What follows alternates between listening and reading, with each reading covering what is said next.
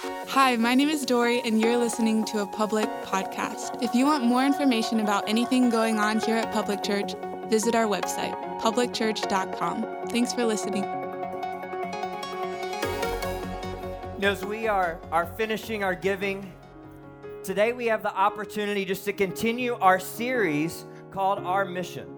And last week, Robert Greene kicked off the series with a powerful talk on unity. If you don't know who Robert is, Robert serves as our Ocoee Region FCA director, and Robert is a friend of our church. And just what he said was really timely and really needed. So if you want to go back and listen to that talk, you can find it on our public church app or by just going to your phone's podcast store. But the reason that what he said was so timely is because unity is the foundation of our mission. We think about it, unity is the foundation of our mission, and here's why.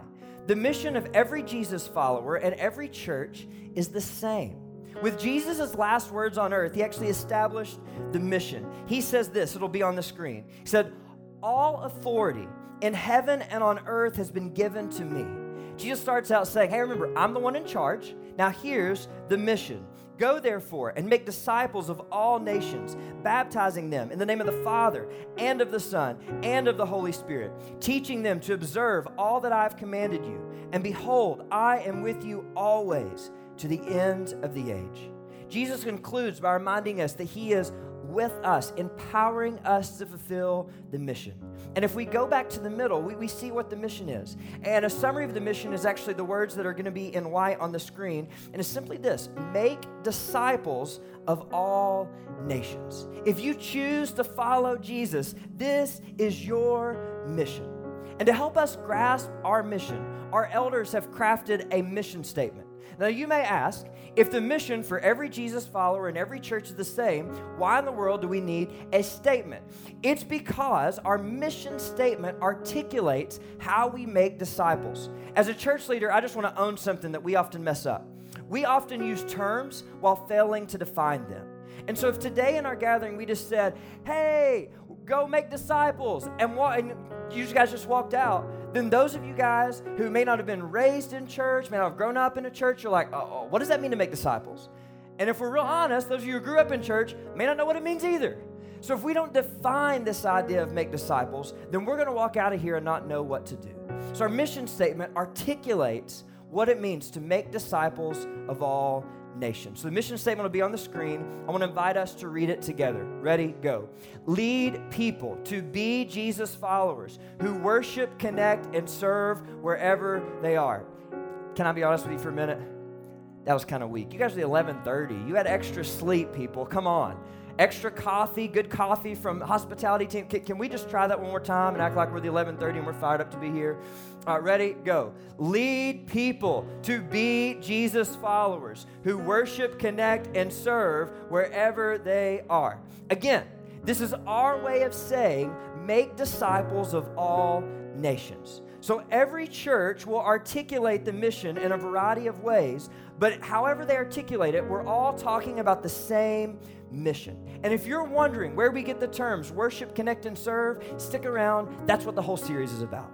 And in fact, some of you may be asking the question, if you've been around for a while, well, what's the difference between our mission and our vision? What's the difference between our mission and our vision? That's a great question. They actually complement each other. Our vision is our unique way to fulfill the mission. Vision is our unique way to fulfill the mission. Perhaps the next slide will help us. See, mission is the same for every church, but vision is different for every church. One more time to make sure we got this. Mission is the same for every church, but vision is different for every church. And here's what vision does vision answers the question how? How do we fulfill the mission? So for us, how do we lead people to be Jesus followers who worship, connect, and serve wherever they are? We develop a public church that invites people to embrace the journey of following Jesus, which is our vision. So, we're going to continue to talk a whole lot about our vision well beyond this series because accomplishing the vision fulfills the mission. Accomplishing the vision actually fulfills the mission. And so, if we go back to just talking about our mission statement, at its core, it is an evaluation tool for us. So, as a church, as a collective group, we need to use this to evaluate if we are doing what Jesus said, if we are making disciples of all nations. And here's how we can evaluate with this statement it actually includes our definition of a disciple, which is people who worship, connect, and serve wherever they are. So, the church, we got to ask are we inviting people and giving opportunities for people to worship, connect, and serve wherever they are? And are we leading people to step into those opportunities? If we are, then we're doing what Jesus told us to do. We are fulfilling the mission. And at an individual level, we need to evaluate ourselves based on this and ask Am I really growing as a disciple? See, if we're serious about being a Jesus follower, a disciple of Jesus, then we can evaluate ourselves by this. And, and really, if we're serious about following Jesus, then we should all be able to answer the following three questions. First off, how do I worship wherever I am? How do I connect wherever I am? And how do I serve wherever I am? Those are questions that we should be able to answer if we're serious about following Jesus and being his disciple. So, those three questions are going to drive the series. So, here's the plan starting with the end of the series. I'm going to finish the series by talking about how we serve wherever we are. But before then, for the next two weeks, we get the privilege of hearing from the two people who lead our church in the areas of worshiping and connecting. And I am so excited that next week, our worship pastor, Cody Disney, is going to be challenging us to worship wherever we are. Can we make some noise for Cody and let him know? No, we we're excited about that opportunity. And today, Colin Cook, who's our family's pastor, he leads our church in connecting, and he's going to challenge us to connect wherever we are. So, could we make some noise and welcome Colin Cook up? Well, good morning. Uh, I'm going to be honest. So 9:30, we're going to have to warm up because I, I confess this upstairs. I, uh, I'm sharing a story with you here at the beginning that is just over the line. Okay, and I, I recognize it. I know it. I know where the line is. I'm going over it a little bit, and, and you guys are going to have to just come with me so I don't feel too embarrassed about it. So, so let's talk about this. Uh, see, I, this this is going to be a, something you guys are going to end up enjoying. I think that I'm going to confess things on a regular basis up here that normal people would hold in. Okay, normal people would just go see a therapist and be able to get through it. I'm to confess it to all of you. Okay, so we're to walk through things like that together, and you guys can enjoy this. Um, so I'm a pretty difficult person to love. is where this starts. The uh, not on a surface level. I can I can be goofy and silly, but when you really get to know me, I'm weird. Uh, and I'm kind of embarrassing, okay? Like, and, and so when I talk about going over the line, I do that on a regular basis and make things real awkward, real quick, and some people just don't like that. and those are usually the people I like to do it to more. Um, but so I'm going to tell you a story real quick of something embarrassing because we're going to talk about loving people. And uh, I'm going to talk about how hard it is to love people. So I'm, I'm, I'm making this one fit because I really just wanted to tell a story. So I'm going to tell you guys a story of how one time, if I had been pulled over, I would have gone to jail for a very long time. oh, it got awkward real quick. It's not what you're thinking, but it's worse. Um, so. So I, I had gone, um, a couple people heard this story recently, so when I start this, it's going to be interesting. Um, I had gone to go shooting with my brother in law at some property that belonged to my grandfather. Okay, so we went and uh, we were shooting, and it was going to be just the two of us for a little while, and then my, my the rest of my family was coming to hang out with us, right? So we're going to have a little day out there at the property. And uh, so we, oh, oh no. I just realized something. My parents are in the room right now. They haven't heard the story. Sorry, mom. Uh, so, so oh, this is way worse. So, so we're I'm keeping going. You're still getting it. So, so we're, we're shooting. We're having fun, and uh, it's getting fairly close to time for when my family's going to show up, right? And so I, I, am like, hey, you keep shooting. I'm going to jog down here and, uh, and open the gate up because we close it behind us so that they can kind of come in. uh, so I, I, start this jog. It's probably like a quarter to half a mile to jog from where we were. And I was like, ah, you know, it's good for me. It's fine. So I'm, I jog over there. Well, on the jog to the gate, I have a feeling that some of you have had whenever you have started jogging when you're like, I got to poop, right? Okay, so so let's just go ahead and get that out there, right? This is over the line. I know. Okay. So so I'm there. It's like, it's like, oh, okay, all right. And so it's all right though. Everything's okay because on this property we have an outhouse, right? So I'm like, no big deal. So I jog to the gate, and it's, you know, it, jogging does not help that situation, right? Because when you're jogging, you're just causing things, you're, you're exacerbating the problem, right? Everything's this, it's worse. So I'm like, okay, so I jog down to the gate, open the gate up, turn and jog back. It's, it's probably a good, you know, quarter mile back to where the, the, the uh, outhouse is. I get to the outhouse, it's locked with a padlock, okay? I'm like, okay, no big deal. The key's probably over here in the shed somewhere, it's not a problem. So I, I jog over, and now the problem is, is it started getting to like mission critical on my way back, right? Things were, were, were not easy anymore to contain. over the line. Uh, so, so I jog over here, look in the shed, find a key. Good. All right, let's go. Come on. Get over here. Sorry, uh, Judah. I know this is not easy to video me right now. Uh, and so I, I'm nervous. My parents are here. Uh, so I get here. I, I try to stick the key in the lock. Not the right key. Okay, that's when panic starts to set in.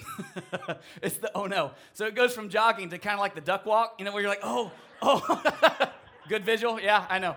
Um, and so, so I, I, I, I, slowly I get back over here, find another key. I'm, I'm really clinching now, and I'm like, okay, come on, come on, come on. I get to the sh- to the outhouse again, wrong key again, and I'm like, all right, come on, come on. So I think on my way, as I turn around, I think I'm gonna go find another key. Halfway to find another key, I realize I'm not finding another key. it is, it, it's, it's way past mission critical. This is like detonation, okay? And so I'm like, this is trouble. So I, I try to quick walk it as fast as I can because this is like the family area. This is where everybody does everything. I'm booking it as fast as I can duck walk away from where everybody is. I make a little ways out and I just over the line, rip my pants down and try to like just, just let things go, okay? All right, so this is where I find myself at a moment, and I, all of a sudden, I, I see my family's car start to pull in at the end of the, the, the way, okay? So I'm like panicking because my mother in law is in this car, okay? This is not just Ashley and my boys. This is like my mother in law. So I'm like ripping my pants up real quick. I'm trying, and so I like, I run and sit down on a little bench and I kind of just like, okay, like real awkward. Obviously, was not just sitting there relaxing, waiting for them to pull up. So they get there. this is where it gets real fun. So they get there. Ashley comes out and she's like, "Hey, what are you doing?" I was like, "Um, I had to poop," and, uh, and she's like, oh, "Okay," and I was like, I, I so everything happened really fast. and since everything happened really fast, I wasn't sure how hygienic I was in taking care of everything, okay? I was like, I want you to make sure everything's okay. I turn around, she says, Everything's not okay.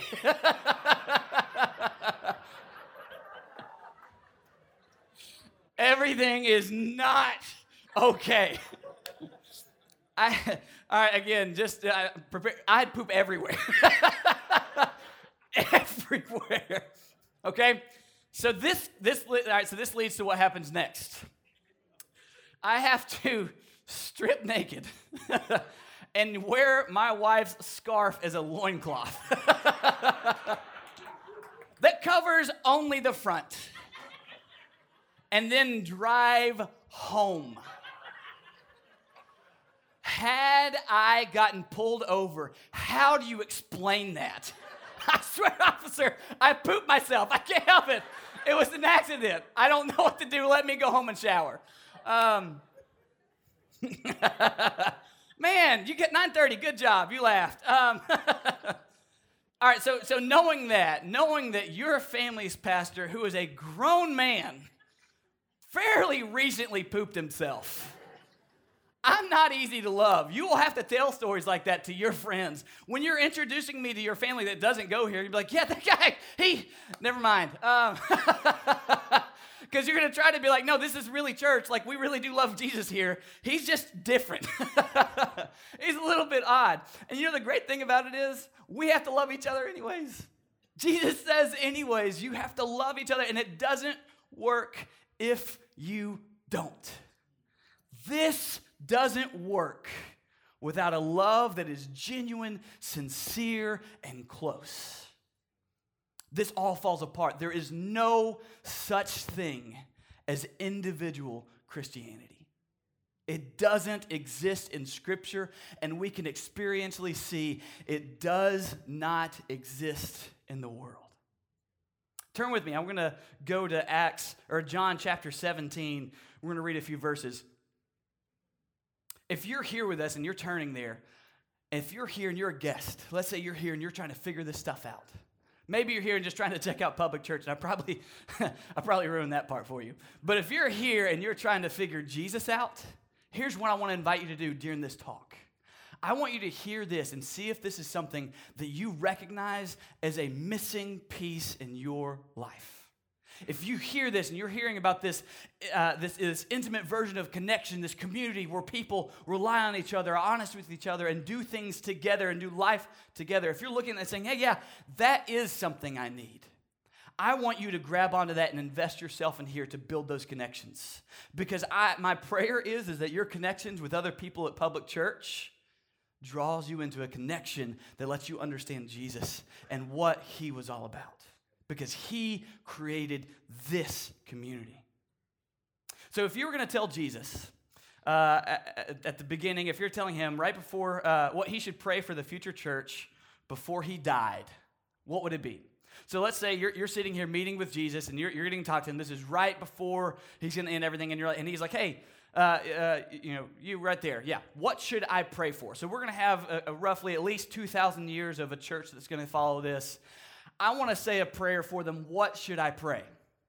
What would you suggest to him? What would you tell him? What would you tell him was the thing he should pray for? Would you say, you know, like, hey, pray for peace because we all like to fight each other? And would you pray for protection so that we wouldn't have everybody getting killed? Would you pray for, for power to overcome lots of things? And I know that was all peas, it was an accident. But would you pray for those things? I, I, I think that's where I would lean, but that's not what Jesus prays for. He prays for connection and community. I love it. Robert's talk last week launches perfectly into this one. Because we're going to go through from, from where unity stops, where unity kind of sets the, the, the, the stage for this, to how that affects us as a local church living in connection with each other. So I'm going to start reading in verse 20. It says, I do not ask for these only, but also for those who will believe in me through their word so, this is Jesus praying for all future generations of his followers. He's praying for the church. This is Jesus praying over 2,000 years ago for you and I. This is Jesus himself praying for all future Jesus followers. He says that they may be one, just as you, Father, are in me and I in you. See, our first ever example of what connectedness is supposed to look like is what we see inside of the Trinity. Now, that's an interesting concept that's really, really difficult to understand. And I want to make sure everybody knows that, that it's not, it's okay not to have how the Trinity works figured out, okay? But what we have in the Trinity is we have the Father, the Son, and the Spirit as unique persons all in one being. So we, a lot of times, what we'll think of and what my kids like to ask is, well, what was but what was here before God created everything? And then they'll they'll wonder, you know, wasn't God lonely? If it was just God sitting here in the vast nothing, wasn't that weird? It wasn't because He had perfect relationality inside of His Son and the Spirit as they perfectly loved and perfectly supported each other. So we see this is the first example of what relationality is and what con, uh, community is. And so when, when Jesus and when, when the scripture, when Bible calls us to live in community, it is not saying, it's not God saying, hey, that's good for you even though I don't need it. He's saying, I thrive in community and you need it too. A lot of times you'll, you'll hear it talking, you'll hear uh, uh, becoming a Jesus follower described, maybe you've heard this, as, as being saved. I, I, we don't use that phrase a lot because a lot of times it's one of those things that doesn't describe uh, the, the, tense very well because we, we talk about it. Uh, that sounds like it's something that was a past thing that, that started and began at one point in your life and then ended also at that time. I was saved. When the, when the phrasing really should be scripturally, I was and am being saved, and that's a lot longer to say, right? But a lot of times, what we'll talk about when we talk about salvation, we'll realize what we are saved from, right? We really clearly recognize, oh man, I was lost. I was, I, I had like all kinds of problems. I had struggles. I had lots of stuff that was in my life that didn't belong there, and I needed forgiveness. I was saved from that. And we don't talk often enough about what we're saved into. You see, what Jesus does, he doesn't just come and set captives free and say, All right, bye. He grabs their hand and says, Now join my family. Come in here. So we're saved to something. He says in the next part, in the next part of the verse, that they also may be in us. All right, this is outstanding. This is ridiculous. You have this perfect relationality that Jesus is describing, where it's the perfect father son relationship, the perfect relationship where we have the Holy Spirit, and it's, it's this amazing, perfect relationship. And then he looks at us and says, I want you in with me.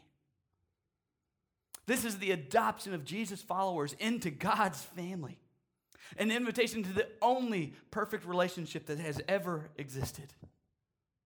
With all the feelings that I've hurt and all relationships I've ruined, I don't deserve that. Because I look at that and think, man, God, you have the perfect thing going on there.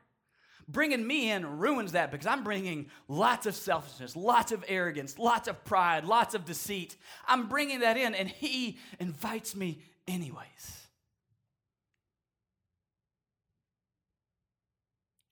He says, so that the world may believe that you have sent me.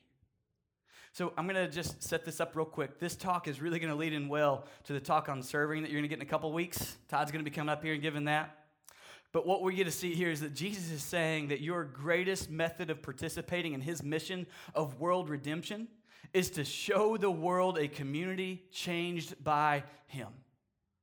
Your best possible method of letting your lost friends, your friends that don't know who Jesus is, who you're worried about, who you've prayed about, your best method of, of drawing them into what Jesus is offering is letting them see you live a changed life with us. Because that's what people are just hoping for. Where can I find someone who will accept me for me? And I get that you're telling me Jesus does, but what about somebody else? What about somebody here? And that's what we get to offer. He says in the next verse, the glory that you have given me, I have given to them, that they may be one, even as we are one. I in them, and you in me, that they may become perfectly one, so that the world may know that you sent me and loved them, even as you loved me. That word glory is, talk, is, is, is a word that really uh, it can be defined as the splendor. So putting on something that looks just splendid in, in clothing, and God is offering to put that on us.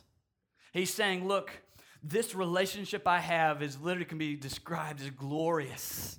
The, the, the perfect relationality of the, the Father, the Son, and the Spirit together, loving and supporting each other perfectly. He's saying, This is perfect, this is splendid.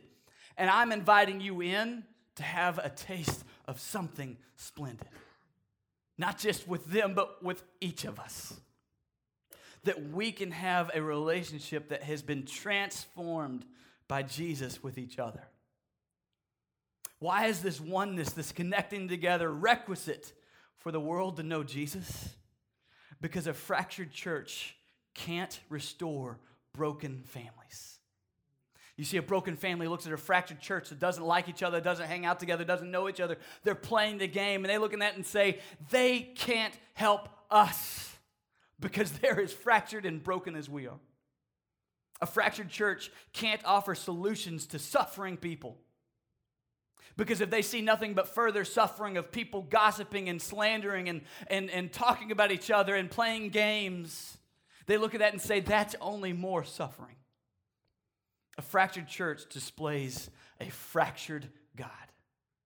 So, our display, when we live in fractured community where we don't really invest in each other and we're not really honest with each other, what we're displaying is that's what God's relationship is like. And that is wrong. So the world looks at a, a fractured church and thinks, man, their God must not be really good at relationships if they are so bad at it. Only in the community that comes from Jesus can we point to him.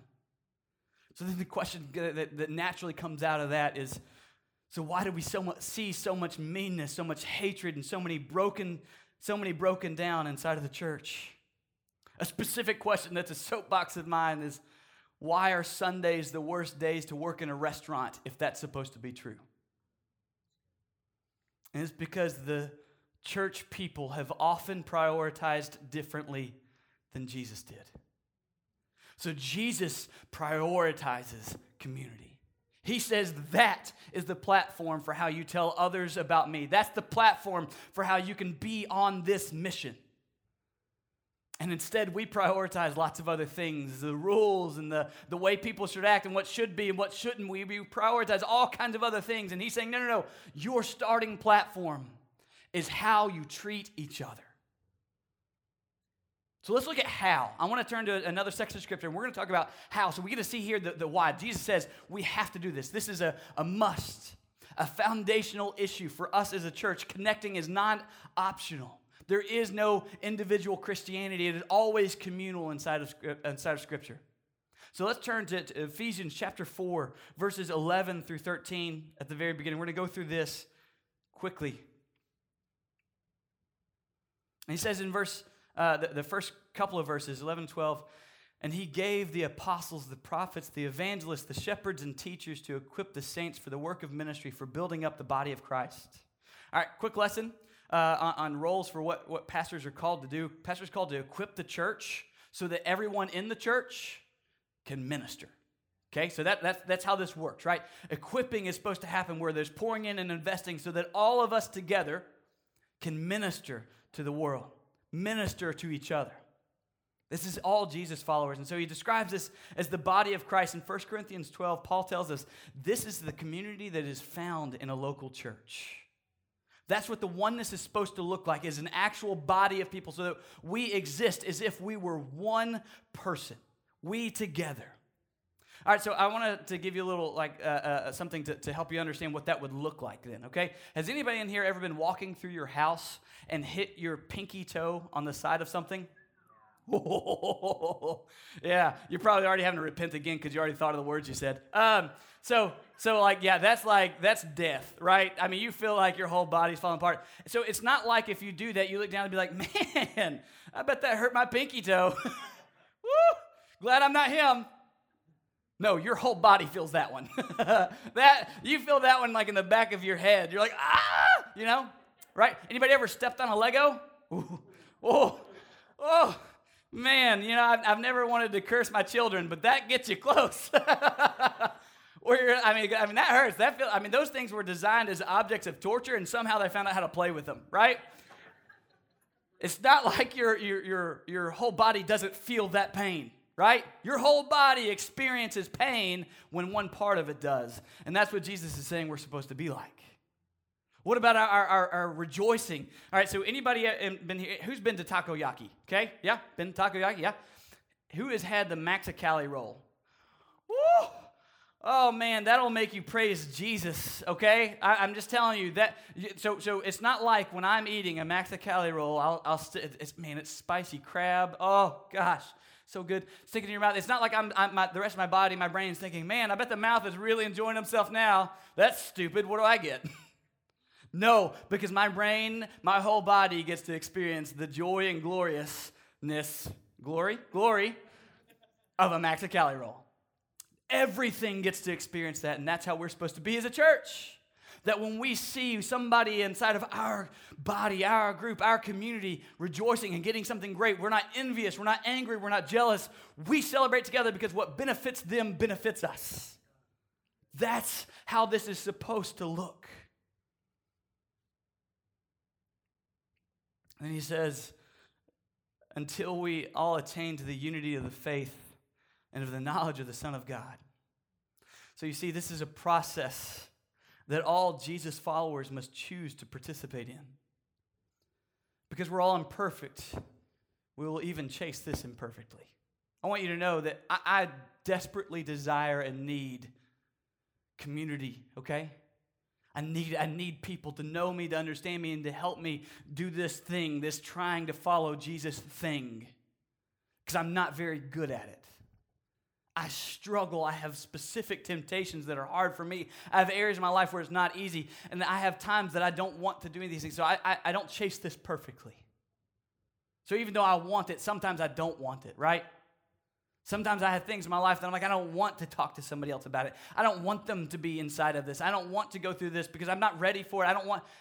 So I'm even going to chase this imperfectly, but Jesus knew this even when he made it the main thing. So Jesus knew my struggles with chasing community. He knew I wouldn't do it perfectly, even when he made it the main thing for the disciples. He says it in John 13 35 By this, all people will know that you are my disciples if you have love for one another. How's the world going to know that Jesus changes things? By the way you treat other people around you. And he knew, he knew it was going to be something that you would struggle at, and he still made it the main thing. He still made it the way that people will see the difference he makes is in the way that we treat other people, especially those that we have chosen to be in community with. So we have no excuse not to strive for it. He says in, in, in the very next part, to mature manhood, to the measure of the stature of the fullness of Christ, so that we may no longer be children. So, here we're going to go through a few verses, and I'm just going to tell you this. We're going to go through some and see what the benefit of community, of connection, of connecting with others in a real, meaningful manner. What's the benefit of that? Only in this Jesus connection can we find maturity. Now, I'm going to have some people that don't like that, and they're going to say, no, no, no, I can do this on my own. And what I would say to that is there is far too many sections of Scripture that say one to each other for you to do it by yourself. You cannot practice Scripture fully without others involved in your life. It's very easy to tolerate immaturity when I can't see its effect on others. You see, when I'm immature, but I'm by myself, that immaturity doesn't affect anybody but me, and I can, I can be okay with it. But when I see my immaturity affect those that I'm trying to live in community with, that I'm trying to connect with on a real, authentic level, then that's when I'm challenged to grow. You'd be surprised how much immaturity you'll tolerate by yourself. On my own, my maturity is constrained by my own limited knowledge in community, I gain the knowledge, wisdom, and experience of others. He says in, uh, I believe it's verse 25, therefore, having put away all falsehood, let each one of you speak the truth with his neighbor, for we are members of one another. See, honesty is one of the most difficult areas to grow in, and it can only be grown in community. Does that make sense? your honesty with yourself exists in some level. I mean, some we, we talk about lying to ourselves and stuff like that, but in the end, we, we kind of know the truth, right? You can't grow in honesty until you start living in authenticity with others. It's so difficult because de- deception is far easier. And deception is the way of the world, right? Verse 15 actually says that we're supposed to speak the truth in love to each other. And so this is referring to accountability. Outside community, you will only conquer struggles that seem convenient. You see, because you won't be challenged by what doesn't inconvenience you. So your struggles that are convenient will remain forever until you live in community because then your convenient struggles will be seen by others and they can walk with you through that. In community, you gain the strength of others to stand against that which tempts you the most. He says next, be angry and do not sin. Do, let not, do not let the sun go down on your anger and give opportunity for the devil. Only in this Jesus connection can we find the ability to treat others well. Because if we are truly one body, when I hurt my sister, I will feel that pain too. Just like that story we talked about with, with hitting your pinky toe or stepping on a Lego. If we truly build community and connection here, then I hurt when you hurt. Because that's how much I care for you. That's how much we can be doing life together. I love this next part. It says, Let the thief no longer steal, but rather let him labor, doing honest work with his own hands, so that he may have something to share with anyone in need. All right, before I go to this next statement, I love this because talk about a drastic shift in life. This is saying they want to take a thief and turn him into a generous giver, okay? This is radical transformation. It's not, hey, just stop stealing things. It's stop stealing things, start working, and then give away what you earn for yourself. This is radical Jesus transformation. And only in this Jesus connection can we find the desire to gain for someone else's benefit. It is only in community that I can desire to gain for myself so that I can give to others. And you know what? I, the way I know this is because it's the only way that we can see the radical generosity in the early church. I'm going to read in Acts chapter 2, verses 44 through 45. And all who believed were together and had all things in common. And they were selling their possessions and belongings and distributing the proceeds to all as any had need. All right, so these are people who are in community together. They're going out and selling their stuff and then bringing it back and finding somebody in need and saying, Here, let me give this to you. This radical generosity, this, this radical uh, turn away from selfishness and a desire to gain stuff for myself can only be found in a community where I care happens to you. So where do I find this type of connection? I, I, now that we understand, like, all right, Jesus said we need to have it. There's no such thing as individual Christianity. There's no such thing as a, a faith that honors Jesus that doesn't involve others communally, right? We get that. And we're getting the benefits of it. There's all these great things like maturity and learning how to talk to others well and, and accountability and all this stuff. Like, those are great benefits from this connection. But where do I find it? If you're in this room, your question should be where do I find that here? I'm at public church at a 9:30 gathering. Where do I find that community? You'll get a taste of it inside of these gatherings and our events. Here I'm hoping that you find people that will welcome you, love you, and get to know you. Uh, there's something actually really special I want to talk about for the event stuff. If you're a middle school or high school student, there's some amazing opportunities for you this summer. We have Ocoee Outreach, which is a local mission and you can come and participate in that with our student ministries. Uh, in fact, I think I saw, yeah, we got Bree and Austin and Tim. We have them right here, and they would love to talk to you about it.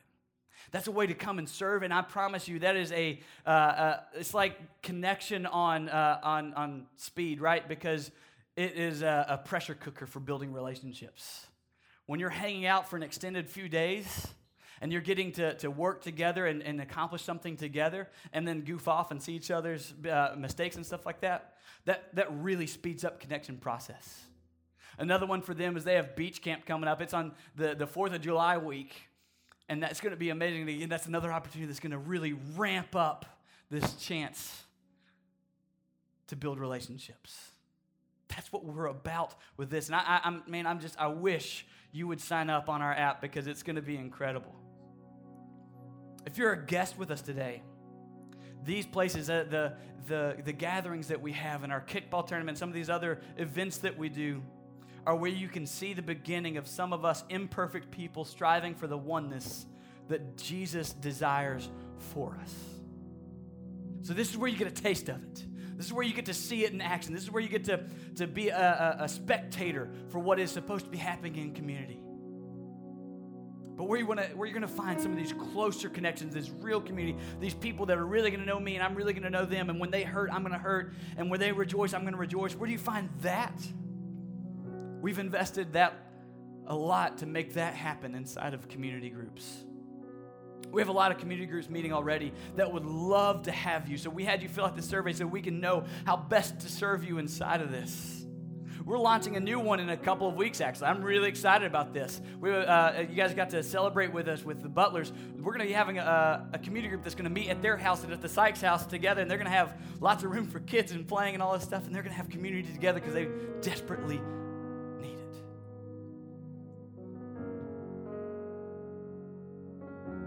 One specific challenge that I have for you today is if if you were in here, maybe you filled out the app, maybe you didn't, and you're saying, I am not in a community group. I'm not in one. I don't I haven't done that. I haven't joined one. And and I'm sure I'm please don't hear me shaming you.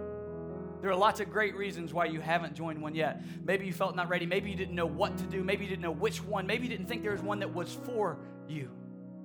I want to give you a specific challenge that if you're not in real, authentic community inside of a community group here at Public Church, I beg you to email our office just say something along the lines of, I need a community group and I don't know where to start.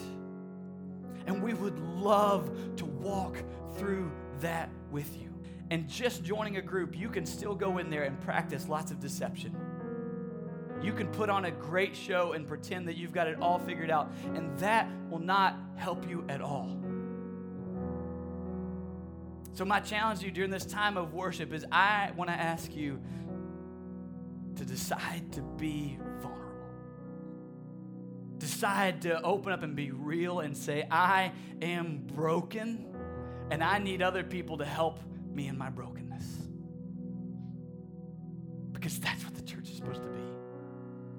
Launching pad for missions and for all of this. This is the launching pad for how we do this life together is by being authentic together. Jesus, call us to authenticity. Forgive us where we've put on great shows pretending to be more than we are.